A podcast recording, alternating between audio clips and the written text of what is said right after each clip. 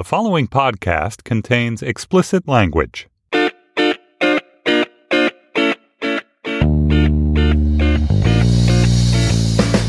Hello and welcome to the Slate Political Gabfest for December 22nd, 2016. The How Bad Could 2017 Be Anyway edition. I'm David Plotz of Atlas Obscura. John Dickerson of Face the Nation. You are here in the studio with me. John, hello. I'm here. Hello. John is um, prepping to head out, so he's less formal today than he might be. He's very casually dressed. I'm Although still just a hospital gown. Uh, a cardigan. In front of very Mr. Rogers that uh, chime like voice in the distance. That was Emily Bazelon, of course, of the New York Times Magazine. Hello, Emily. Hello, David. And hello, John. You stayed at my house this week, but I was not there. Did you have a I nice know. time? I had such a nice night. You know, there were girls baking in your house, and I have no girls in my house, and nobody but me bakes. It was very charming. I really enjoyed it. Um, yeah, Hannah said you guys had a good time, but I was. We did. Meanwhile, in New York, on this week's Gabfest, it is our last regular episode of 2016. Next week, uh, you'll have our special conundrum show with a surprise guest. There's a surprise guest on the conundrum show. So listen for that. But we're going to use today's episode to look forward mostly to a very uncertain year ahead. First, just when you thought, oh, the world can't get really any worse, it got worse this week. The attack in Berlin, the assassination of the Russian ambassador to Turkey, what is the world that Donald Trump is about to step into as our president?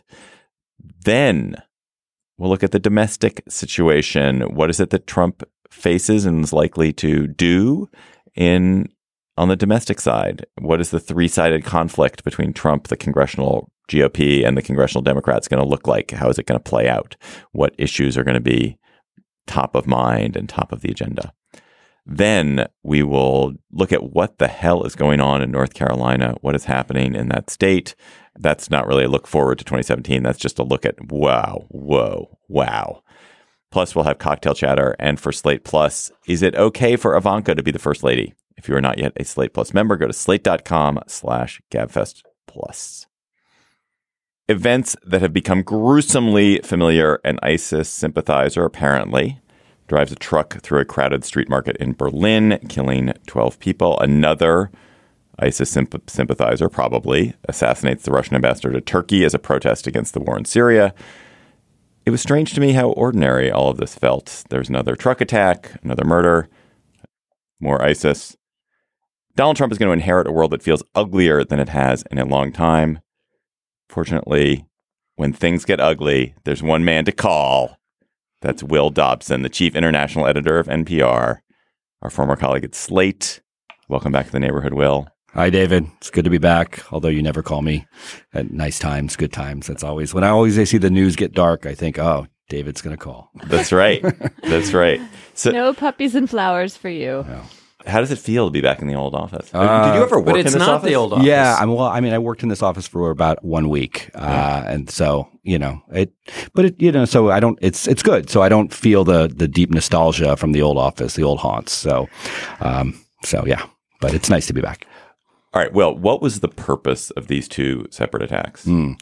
Well, there, you know, I think first of all, you have to start with the fact that they're they're completely distinct and separate attacks. Uh, in the case of Berlin, as ISIS's control of territory in the Middle East shrinks, what we know about past insurgencies in the world tells us that groups will typically change their tactics, and those tactics will mean lashing out in other places where they can strike their their enemies, their opponents. And so in the case of Europe, as we know, it has welcomed, uh, in some cases, had no choice in receiving hundreds of thousands of migrants in recent years. And ISIS has taken advantage of that opportunity by having at least dozens of its own recruits in in this wave. Uh, it's not wholly unexpected that a possible recruit, in this case, this 24 year old Tunisian suspect, could have struck. And at a moment that really puts Chancellor Merkel in a bind uh, because she has been the proponent of welcoming migrants into Germany more so than any other European leader. And the repercussions are, are, are certainly going to be felt going to 2017 in Germany and for Merkel in particular. She faces a reelection next year. In the case of Turkey, that attacker in this assassination, he told people right afterwards, you know, remember Aleppo. He was clearly motivated, seemed to be motivated by war in Syria. There's nothing, no evidence right now to suggest that he has direct ties to ISIS. What the implications there are is, you know, directly for the relationship between Turkey and Russia. And they have moved very quickly to uh, send the message that it won't affect their relationship, that they will continue to move and work together, which is actually a sort of a change. Only in recent times have they begun to cooperate and see sort of uh, mutual interests in the war in Syria. John, do you think Trump's response to the attacks, first of all, what has it been? And is it in any sense different from what Obama would do under the circumstances? Is yeah, it? Um, remember when the the um, dumpsters exploded in New York? Before any official said anything, Trump was saying, "Well, this is an act of terrorism."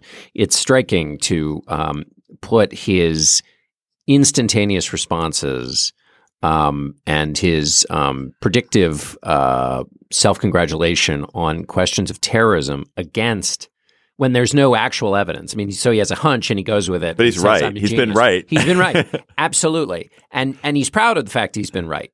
And now put that against the question of Russia hacking in the election, no matter the mountains of evidence, he doesn't want to believe it. And in this case, there's no evidence, and he goes with his gut. So, just as a kind of interesting juxtaposition to uh, to, to the other story we've been following up to that, if in fact what we're seeing in these kinds of attacks ratifies the idea. I mean, I mean, you don't have to ratify it. ISIS is losing territory. They're going to ultimately lose in Mosul in a couple of months, or maybe a little bit longer. But um, that's a super hard thing for uh, Donald Trump to fight, for anybody to fight. And his response has always been have big kinetic uh, attacks, lots of uh, explosions, but it's hard to kill an idea with explosions.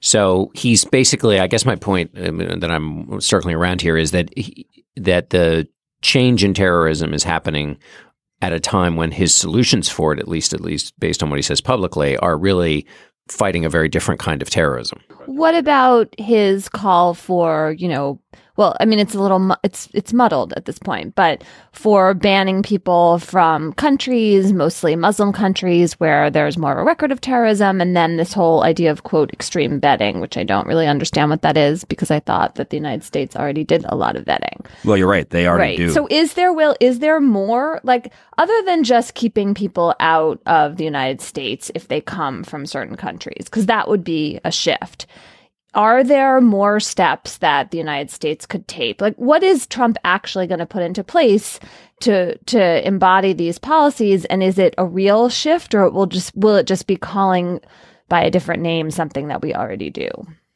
Yeah, it's hard to imagine having a more lengthy and exhaustive process for for someone to go through than we already have. I mean, at that at this point, given the num- the amount of time and the amount amount of investigation that goes into every single case, um, there really is not much more that one could do than go to a total ban.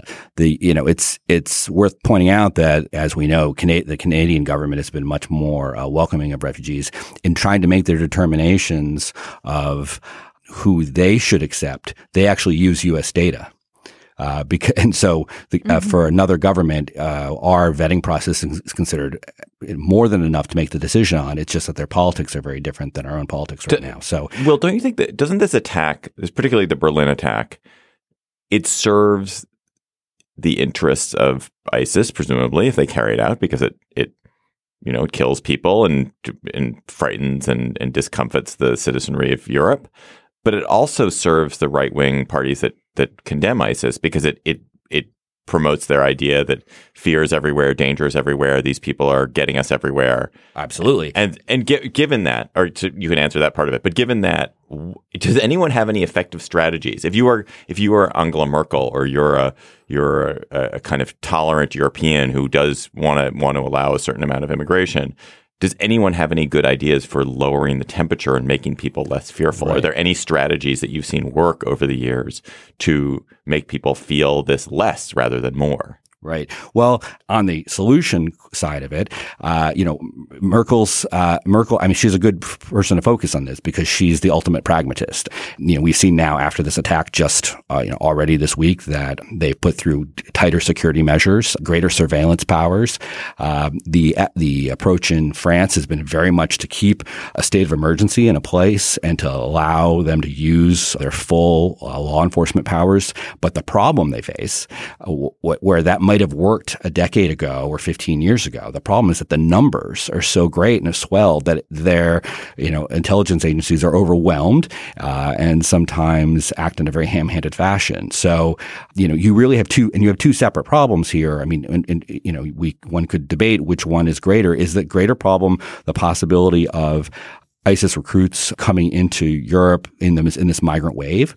Or is it actually the population you already have becoming more radicalized, which is a much larger percentage of, of the population in any of these countries? So, and I think to t- take it one step further, why would you want to have a far right government in Europe if you're ISIS? I mean, you know, the theory would go that, that then you could see more restrictive policies that would come, which would then only further alienate a large Muslim population and then add to greater recruits. So, you know, I think you know, for some security analysts, they see that as the long term strategy. Um, so it's it's a, a particularly knotty problem. The best, you know, that you can see are very sort of low grassroots efforts to integrate these communities to uh, and you know sort of cross cultural understanding. But you know it's they're they're very um, scattershot. Um, just specifically to bring it back to the incoming administration, that idea of baiting and one of the things that Henry Kissinger said in his interview with Jeffrey Goldberg was one of the big threats that he sees as a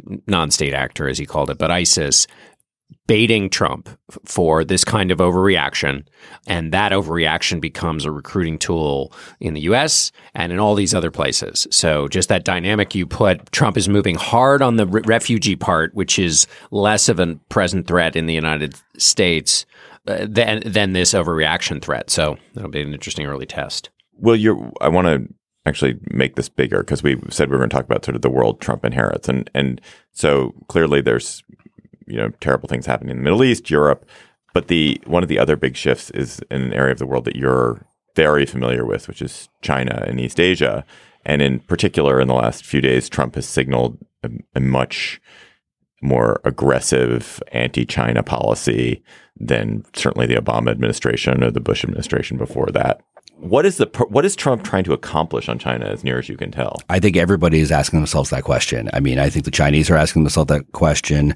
Our allies in Asia are asking that question. I think U.S. analysts don't don't know that. You know, typically president-elects don't actually wade as much into foreign policy as President-elect Trump has during this period of time. Uh, generally, there's a sort of a respect for to let that administration finish out its policies and then actually take over when there's a handover. But you know, he could also be viewing this as sort of a golden hour where he is able to send signals that could be more uh, incendiary after January 20th. So, you know, in essence, tweak the Chinese and say you're on notice and you're going to be dealing with someone who's unpredictable if you didn't already know that if you don't get the U.S. Chinese relationship right, it will likely overshadow everything else. So this is maybe the biggest challenge he'll face. Uh, we focus on the attacks, and rightly so, but in terms of the relationships among states, it's the relationship between Washington and Beijing that probably matters most. What I don't understand about the um, about China, Will, is when you say get the relationship right, are you talking about the economics of it? Because what I just fundamentally don't grasp about the coziness that um, Trump seems to be feeling towards Russia, or at least that's the perception he's generated, versus the relative hostility to China, are the trade implications. I mean, when you think about the world economy, isn't China and moving in the direction of the East much more valuable to the United States in terms of what we make and produce and um, how our economy could grow, then I just don't, I fundamentally don't grasp that.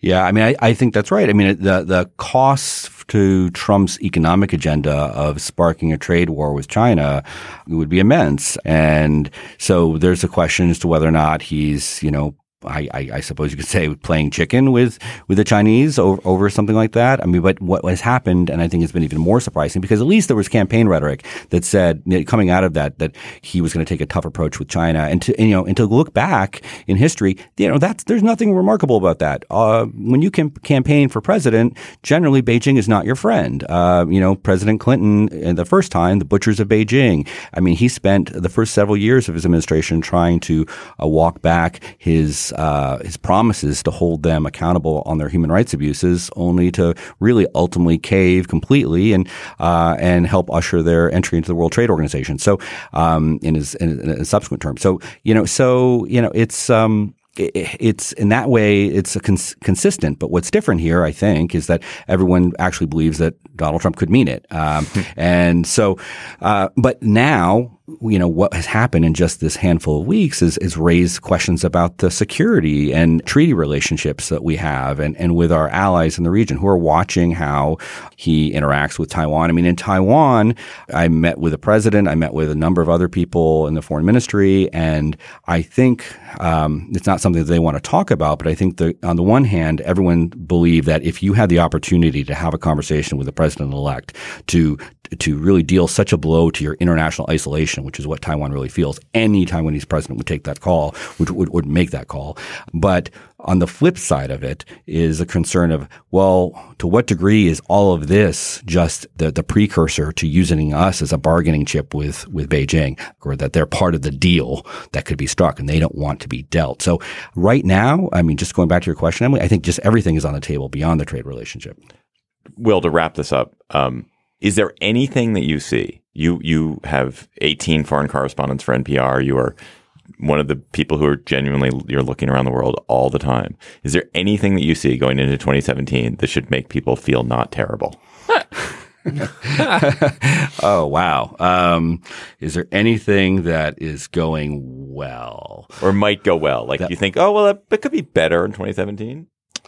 I, well, I, mean, you know, the, the, the, problem with answering that question is there's more uncertainty. And I think that's what has people on edge is that there's more uncertainty than we've seen in a long, long time. Um, what is the relationship that seems like it's now on firmer ground than it was before? It's certainly not India and Pakistan. You know, I mean, I, he's, uh, the, the president elect has shown a great interest in working with the Japanese and they are a stalwart ally of the United States. So perhaps that's something that will make it through the, the buzzsaw of history. Um, everything is being tested. Will Dobson is the chief international editor at NPR and longtime friend and dear former colleague. Will, thanks for coming in. Thanks for having me. This episode of the Gabfest is brought to you by Aura Frames. Are you looking for the perfect gift to celebrate the moms in your life? Aura frames are beautiful Wi Fi connected digital picture frames that allow you to share and display unlimited photos it is super easy to upload and share photos via the Aura app. And if you're giving Aura as a gift, you can even personalize the frame with preloaded photos and memories.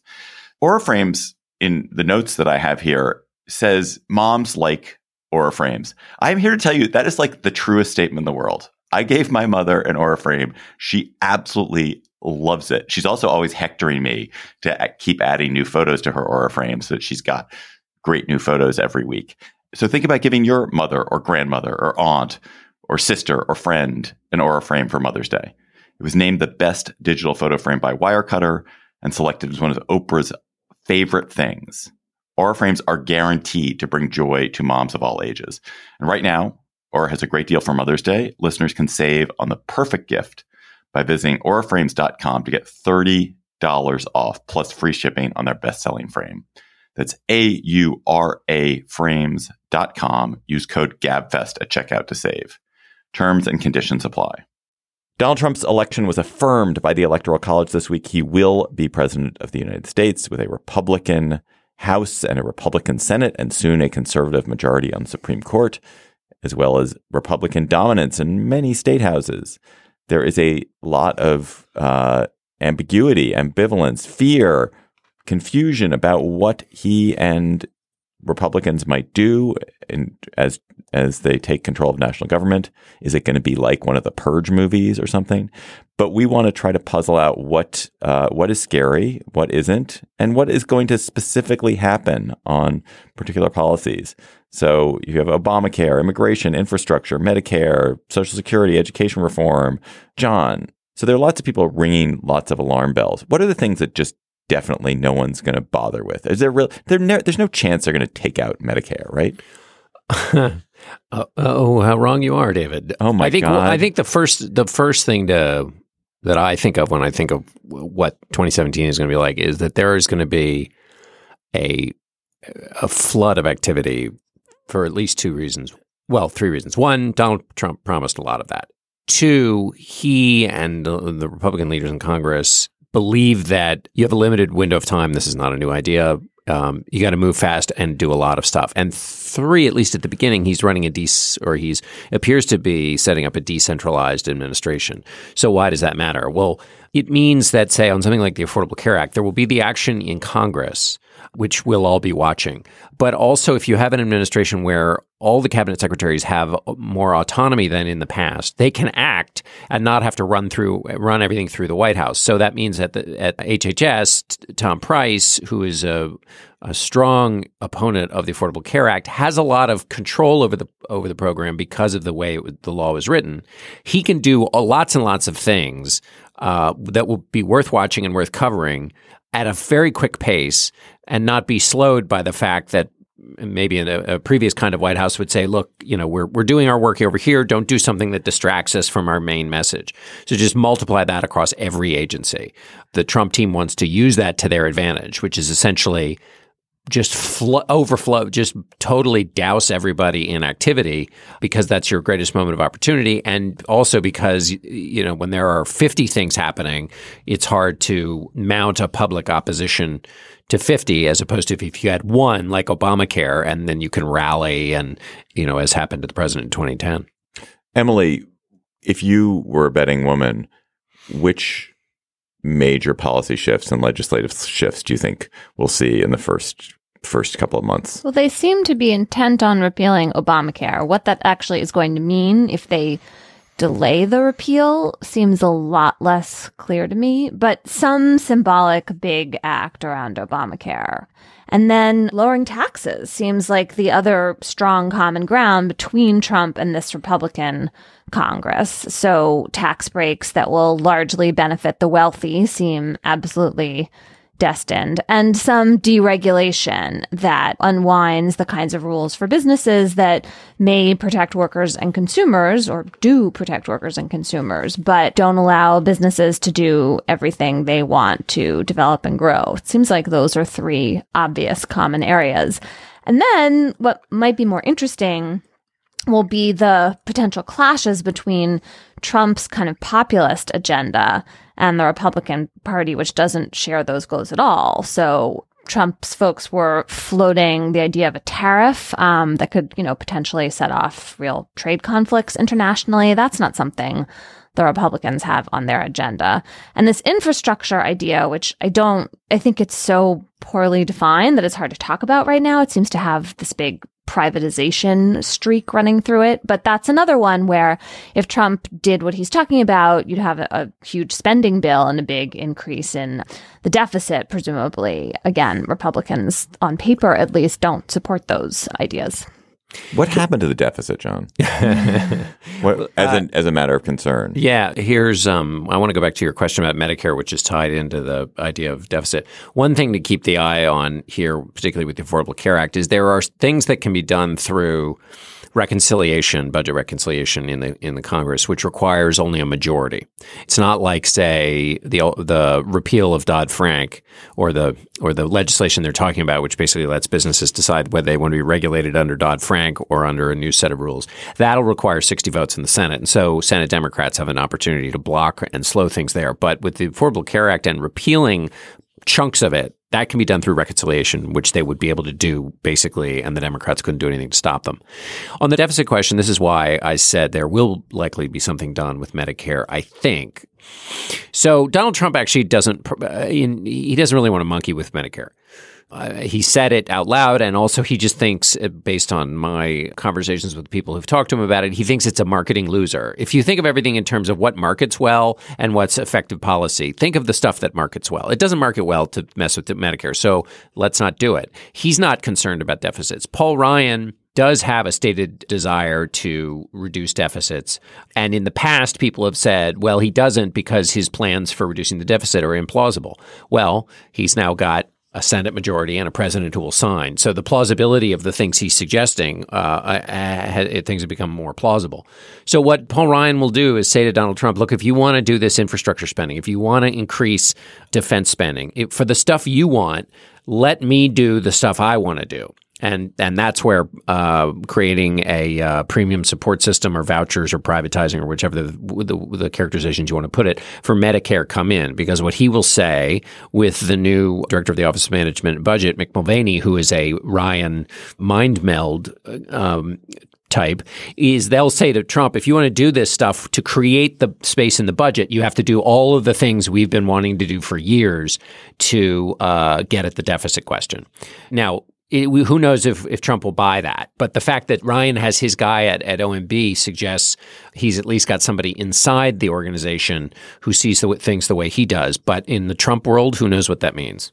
And speaking of all of those cabinet appointments, you know, the agencies, the enormous power of the federal government is something else that we need to be watching closely because there are a lot of things that Trump and his appointees are going to be able to do without Congress. You know, executive orders, guidance letters, uh, there are all kinds of tools that the administration has that they don't need Congress for. And they, you know, we saw this this week. President Obama issued a sweeping order that eliminates offshore drilling on many of the nation's waters, picking up on what looks like a solid provision of a 1953 law that had gotten used a little bit, but not that much. There are very smart Republican lawyers will be working for the Trump administration will be looking for those kinds of opportunities. I want to close. I, I think it, it may turn out that it's almost less interesting what Trump does or does not do than how he does it.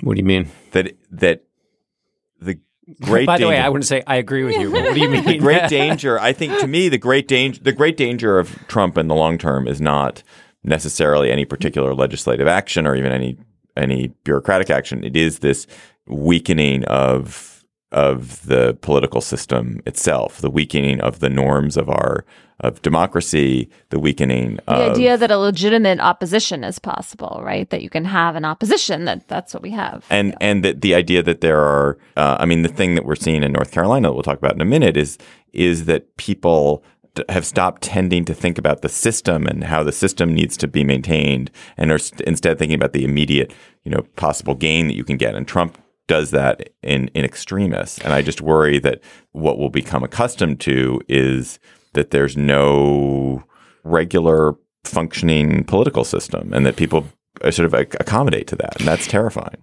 Can I add two more points on the norm front? There is the norms that Donald Trump will weaken or destroy. And then there will be the attractiveness of embracing him that will lead to the self weakening of norms. So, it, which is to say, Republicans in Congress.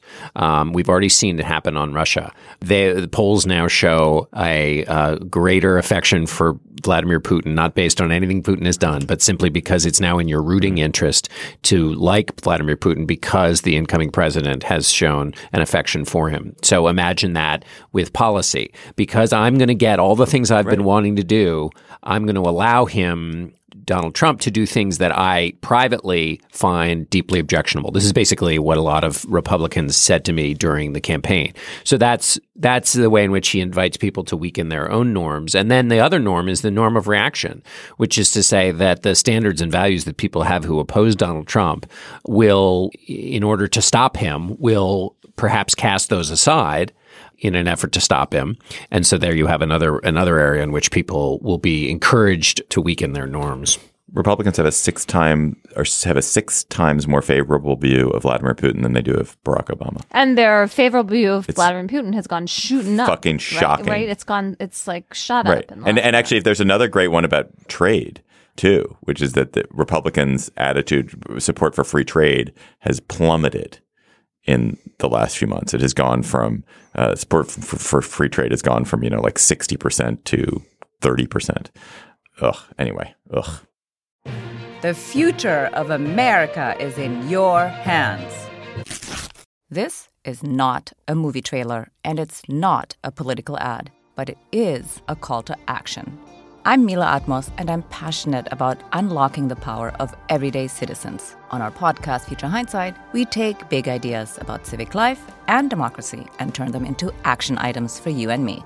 Every Thursday, we talk to bold activists and civic innovators to help you understand your power and your power to change the status quo. Find us at futurehindsight.com or wherever you listen to podcasts. North Carolina has undergone a tumultuous year. To tell the story briefly, by polling, this is a highly divided state, a purple state, but it's acting bloody red. Republicans have made it one of their great state level successes. Tremendous investment in local politics led by a man named Art Pope. We have talked about Art Pope and Jane Mayer's brilliant story about Art Pope in the past. Over the past decade, Republicans have won supermajorities in the state legislature. They have then used that to create very gerrymandered political maps so that Republican representation in the uh, House of Representatives is 10, 10, of 13 representatives are Republican in the House, even though the state is is a 50-50 state. There have been major rollbacks of voting rights that have been targeted almost precision-like, with laser-like precision at African Americans. There has been, of course, this uh, obscene anti-gay and anti-trans law HB2 and the, the fight that's been over that. So, come November, Roy Cooper, a Democrat, narrowly defeated the incumbent Republican Governor Pat McCrory after a bitter fight in which McCrory used various chicanery to try to deny his own defeat. He has conceded, but he convened a special session of the legislature to pass a series of measures to defang the new Democratic governor. He wrenched control of the Board of Elections the majority party, the governor, the governor's party, and gave it essentially gave permanent control of it to the GOP in election years. He reduced the governor's power to appoint his own cabinet. He slashed the number of state officials the governor controls. It's been ugly. Also, yesterday the the legislature failed to overturn HB two, the the anti-trans bathroom law. Emily, Republicans say when it comes to the changes that, that the legislature passed that targeted Governor Cooper specifically, they say Democrats did a version of this three times before. They're total hypocrites to complain about it this time. Isn't that the case? Well, Democrats did do some lesser version of this before in the 1980s. So there was when Jim Hunt was elected governor, he fired like 160 people, and there was a lieutenant governor who was stripped of some of his powers. And then I'm leaving one more instance out. But none of those things add up to the much more sweeping changes that the North Carolina legislature just made. And I like the most important thing to keep an eye on in all of this is voting and control over the the election machinery. So the Republicans, as you were talking about, changed control of election boards. It's, it's sort of nominally bipartisan, but really um, it gives Republicans control since they chair these local boards in even numbered years when elections actually take place. And then if you put that against the backdrop of the sweeping restrictions they placed on voting a couple of years ago, you see a real effort to maintain Republican and I would say white control of the state at the expense of Democratic and black voters. And because we the North Carolina still has some of the protections of the Voting Rights Act, and you know that surgical precision line you quoted came from a court opinion that struck down some of the restrictions the legislator placed. it, it is both a, a racial and a political party set of questions here. And so when you think of all of that together, it doesn't just seem like, you know, politics as usual or tit for tat. It looks like this more long term bid for maintaining power that has both a, a political party partisan dimension and also a racial dimension. John, you would have thought that that a lot of the kind of poisonousness of national politics would be diminished and mitigated at the state level. You wouldn't have thought there'd be so much of this kind of divisiveness at a state level. In the state, you really do have to govern. I mean, you can't not govern a state. So as opposed to the country, which you, can which not you govern cannot the country. govern the country. possible. The country you cannot govern because there's always there is a there's a there's a huge infrastructure that will carry forth. But at the state, if you don't govern it, people get annoyed. Like that actually affects you day to day, whereas they don't. They're less annoyed when the na- the country isn't governed. Why is there such a willingness now for toxicity in local and state government, where there didn't? I think Well- it used to be because people have to live together in Right. a way that they don't really. Well, there's a. I, I don't know that there hasn't. There's been toxicity before. I think the point you might be making is you now have a split. You now have a Democratic governor and Republican legislature. So why would the Republican legislature greet the incoming governor with uh, a big punch in the face, which which would presumably make it more difficult to get things done in the future? I think the calculation is if things don't get done in the future, guess who gets blamed? the governor, and so that's fine. We'll just reelect our our guy in there.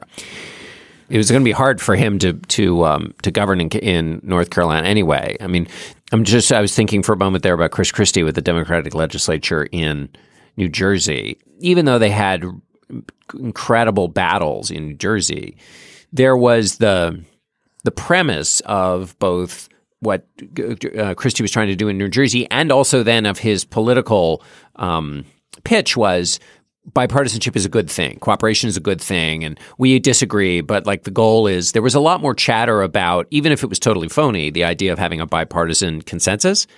That doesn't seem to be at play in North Carolina. And I should say, this isn't your point, but more broadly, the the idea of making politics better and um, and coming to common ground, we haven't even just for the purposes of rhetorical.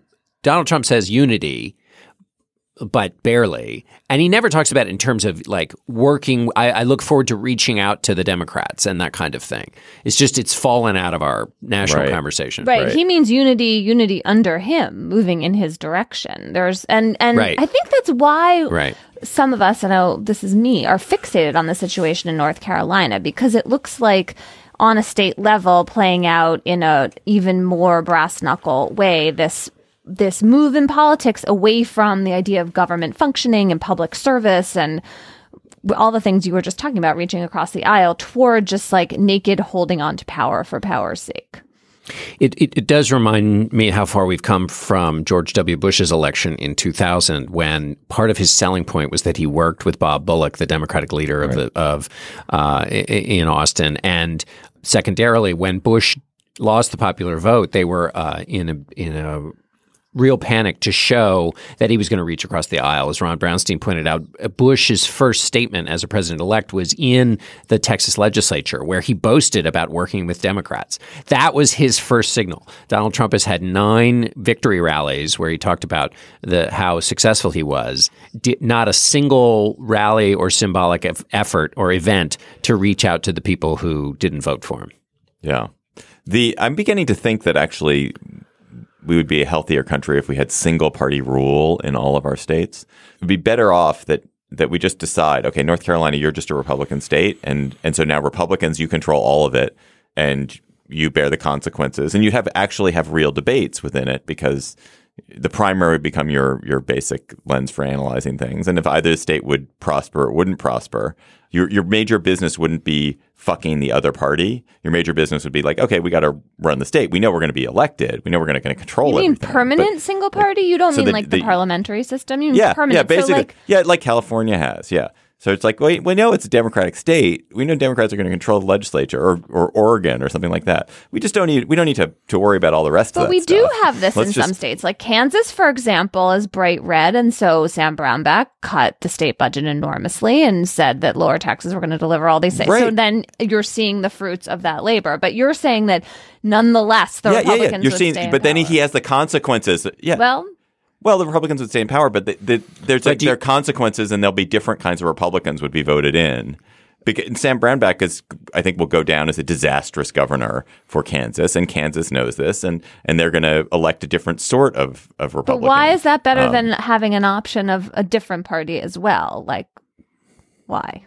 Because when you have two parties, apparently the other new party. game is your your your purpose is just to murder the other party and blame them. I don't. This is a purely a. Yeah, I don't no, actually believe this. This is a sort of a, a heuristic idea, which is is single party rule likely to produce better government for the for states than Well, what than you're talking about is trying because to of the way eliminate- partisanship has become so right. toxic. You're trying to eliminate the poison of partisanship. basically you would be bringing within one party some of the same forces and tensions. I mean, it, what's crazy is that we are living in such a partisan moment that that seems like a plausible idea. right. It's no, it's it's like it's like well, we should be like China. We shouldn't have real elections or real parties. It's just like that. They're so effective. No, I don't actually believe it, but I but part of me sort of wonders at the same time. What is the self-respecting? I mean, at some point, the, the these why these big swings in public opinion. Uh, I, one thing that it, two things interest me that have nothing to do with our current conversation. one is presidents have a tough time moving public opinion. We've seen that, but Donald Trump is actually on what he's done for Vladimir, Putin's relationship within the Republican Party. He's moved public opinion quite a big distance. So I wonder if we're going to see two different kinds of things.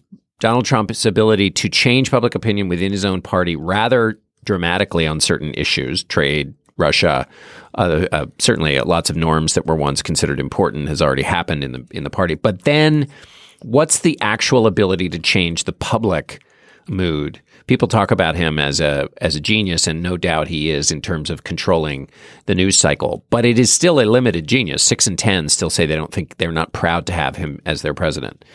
Uh, I just wonder whether he'll be able to basically swing things at all outside of his own comfort zone. And the second question is, if you're a partisan, when you suddenly have new warm feelings about uh, Vladimir Putin, and you're doing it just because you're the the person that's the lead of your party, I mean, shouldn't something kick in at some point, or do you, or does that not happen? I mean, shouldn't you just say, "Huh, I wonder why I have these beliefs and why I've suddenly changed them"?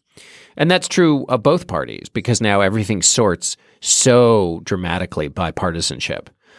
I just wonder how what how the how that thought if anybody has that thought process or whether they just come to new opinions and that's just that's but don't you think do. it's important that something like Putin, how much do Americans really have? Like a, a lot of people have such a strong, fully developed, you know, detailed notion of Vladimir Putin in the world and his relationship to the United States. And that's like a lot to have a really, Right. right? You're Right. not It's- talking about it's- like, Yeah, yeah.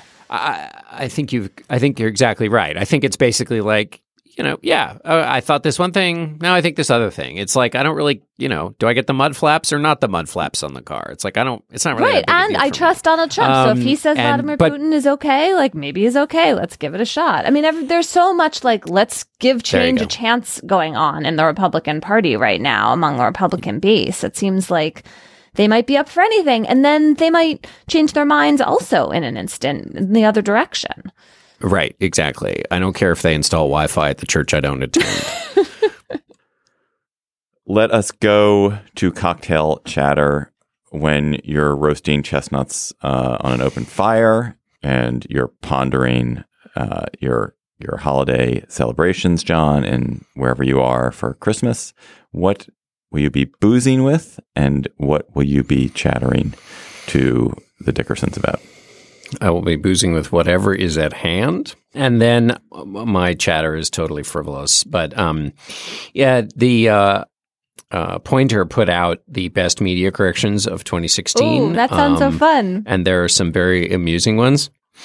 Uh, here's one correction from May 10th, 2016. Because of an editing error, an article on Monday about a theological battle being fought by Muslim imams and scholars in the West against the Islamic State misstated the Snapchat handle used by Suhaib Webb, one of Muslim leaders speaking out. It is Imam Suhaib Webb, not Pimpin' for Paradise 786. um, um, all right, hold on. Here's another one. An article on March 20 about wave piloting in the Marshall Islands misstated the number of possible paths that could be navigated without instruments among the 34 islands. I remember this correction. Go ahead. among the 34 islands and atolls of the Marshall Islands. It is 561, not a trillion trillion. Uh, all right, hold on. One more. Um, correction Boris Johnson's award winning limerick about the Turkish president referred to Erdogan as a wanker who performed a sex act with a goat. A previous version of this article included the prompt for the poetry contest, which included a different sex act, but also with a goat. That was awesome, John. Emily, what will you be tippling with? And what are you going to chat about? I am in just the wonkiest mood ever. I feel like every week I come up with something that is like not something anyone would really drink about, but I'm going to forge ahead anyway. The piece I read this week that really stuck with me is in Vox. It's by Sarah Kliff. It's called Why Obamacare Enrollees Voted for Trump. And Sarah went to Whitley County, Kentucky, and she interviewed people who are signing up for Obamacare and someone whose job it is to sign people up for Obamacare who seemed deeply committed to improving access to healthcare, all of whom were Trump voters. Just didn't believe Trump would repeal Obamacare since it was a program that they deeply needed. And that in itself, I think, was really interesting and worth exploring. But the other thing that Sarah gets across really well are the problems with Obamacare that make people frustrated with it, you know, the rising premiums and also the sense that Medicaid is actually better. So that poorer people who qualify for Medicaid are actually better off in the healthcare game than these people with higher incomes who are having to purchase these um, plans on the market. It was just such a good constellation of the kinds of factors that politicians don't necessarily take into account that pe- people assume that, you know, Trump says he's going to repeal Obamacare. The voters believed him, but apparently they didn't. And the other thing I really like about this story is it's one of many that we should be doing right now in which we're laying the groundwork to, for coming back to people in a year or two or four and finding out how they fare and whether um, their expectations were realized or not. My chatter, I have a double chatter. First, uh, the usual Plotz log rolling, um, which is that Atlas Obscura is doing a whole bunch of international trips in 2017, which are going to be amazing. We're taking groups to Bhutan and Morocco and the Amazon and Myanmar and underground Paris and Iceland and Cuba and Venice. They're going to be all really unusual and special and wonderful, strange trips. Me, I am going to go. We're doing a family trip to Iceland. So, an Atlas Obscura trip to Iceland designed for families with kids. And I'm going to take my kids on that in the summer. So, if you're interested in that, uh, let me know. Check out Atlas Obscura. My actual chatter was about it. I got to actually pull this up for you, John, while we're talking. A guy named uh, Roman Fedortsov. He's a deep sea fisherman who works uh, on a trawler in the Barents Sea, according to the Moscow Times. And he is on Twitter and he posts pictures of the creatures he pulls out of the ocean. And it just makes you think like there's something crazy going on in the world. These creatures are just wrong. There are teeth where there should not be teeth. There are legs where there should not be legs. There are eyes where there shouldn't be eyes. The eyes are too big, they're too small. Maybe there are no eyes at all. Like there are wings there. There, it's just it's it's terrifying. I'm about. It's like Mr. Potato Head of the deep sea. Yeah, here, John. Look, take a look at this one. Look at look at these guys. Oh my god, look And at are- that. Is this just the, the the bounty and weirdness of nature, or these are all uh, these are mutants? No, it's just the bounty and weirdness of nature. Yeah. Look at that one. You can't even tell what that thing is. Yeah, yeah. These are worth looking at uh, well before you have. This to one eat. looks like an armadillo with a giant eye. yeah. But but it, why is it under the sea? That one has wings and glowing green eyes. Am I lying? It ha- literally No, no, has no, wings these pictures are worth and loo- glowing these- green these- eyes. These pictures are worth looking at. They look like some CGI practice session with um. Gone wrong. Look how many Yeah. legs that thing has. Yeah, You shouldn't have that many legs. It is- Nothing should have that many legs. it is true, and you know, uh, there's or something that thing. What is it? that it looks like a like um, a shiitake mushroom gone terribly wrong. Uh, Come on. you know, the Come National on. Geographic every once in a while translucent. will do those beautiful pictures of you know crazy things found 82 miles under the uh, These are surface. not, these are actually Pokemon. But- these aren't even these aren't even real. They're but what Pokemon. what the, the verisimilitude of the the Twitter pictures like makes it seem uh, even more otherworldly. I don't think that that sentence actually scans, but you know what I'm saying? It's like the fact that he's taking it with his own like iPhone camera makes it seem more otherworldly than if it were in some beautifully uh, photograph spread in um, National Geographic or Atlas Obscura. I saw this on Gizmodo. We'll have a link to that. But uh, the lesson is avoid the ocean. If you are, do not go in the ocean. Well, But that's- whatever you are doing. Do not go in the ocean. Well, eh, f- to- I, I I mean, that's safe to say about it. Just in general, that's a norm we need to cling to. Donald Trump is is shattering that norm too. He's like, go in the ocean. Hey, can I log roll too? Uh, because in addition to um, uh, our upcoming conundrum show, uh, there's a tradition at Face the Nation now in its second year, which is an end of the year conversation with Stephen Colbert, which will be on Christmas Day. So set your um, DVRs. Ooh, I will set my DVR. Excellent. Our intern is Kevin Townsend. Our producer is Jocelyn Frank. Steve Lickteig is executive producer of Slate Podcast. Andy Bowers is the chief content officer for Panoply. We're part of the Panoply Network. Our entire roster of podcasts is at itunes.com slash panoply. Our show page is slate.com slash gabfest, which has links to what we talked about today. Facebook is facebook.com slash gabfest. Twitter, of course, is at slate gabfest. And email is gabfest at slate.com. Please subscribe in iTunes and leave a comment and rating. It really helps us if you do that. For Emily Bazelon and John Dickerson, I'm David Plotz. We'll talk to you at the Conundrum Show next week. Man, that sunset is gorgeous. Grill, patio, sunset. Hard to get better than that. Unless you're browsing Carvana's inventory while you soak it all in. Oh, burger time. So sit back, get comfortable. Carvana's got thousands of cars under $20,000 just waiting for you. I could stay here forever. Carvana, where car buying meets comfort, meets convenience. Download the app or visit Carvana.com today. Hi, this is Dahlia Lithwick, host of Slate's legal podcast, Amicus.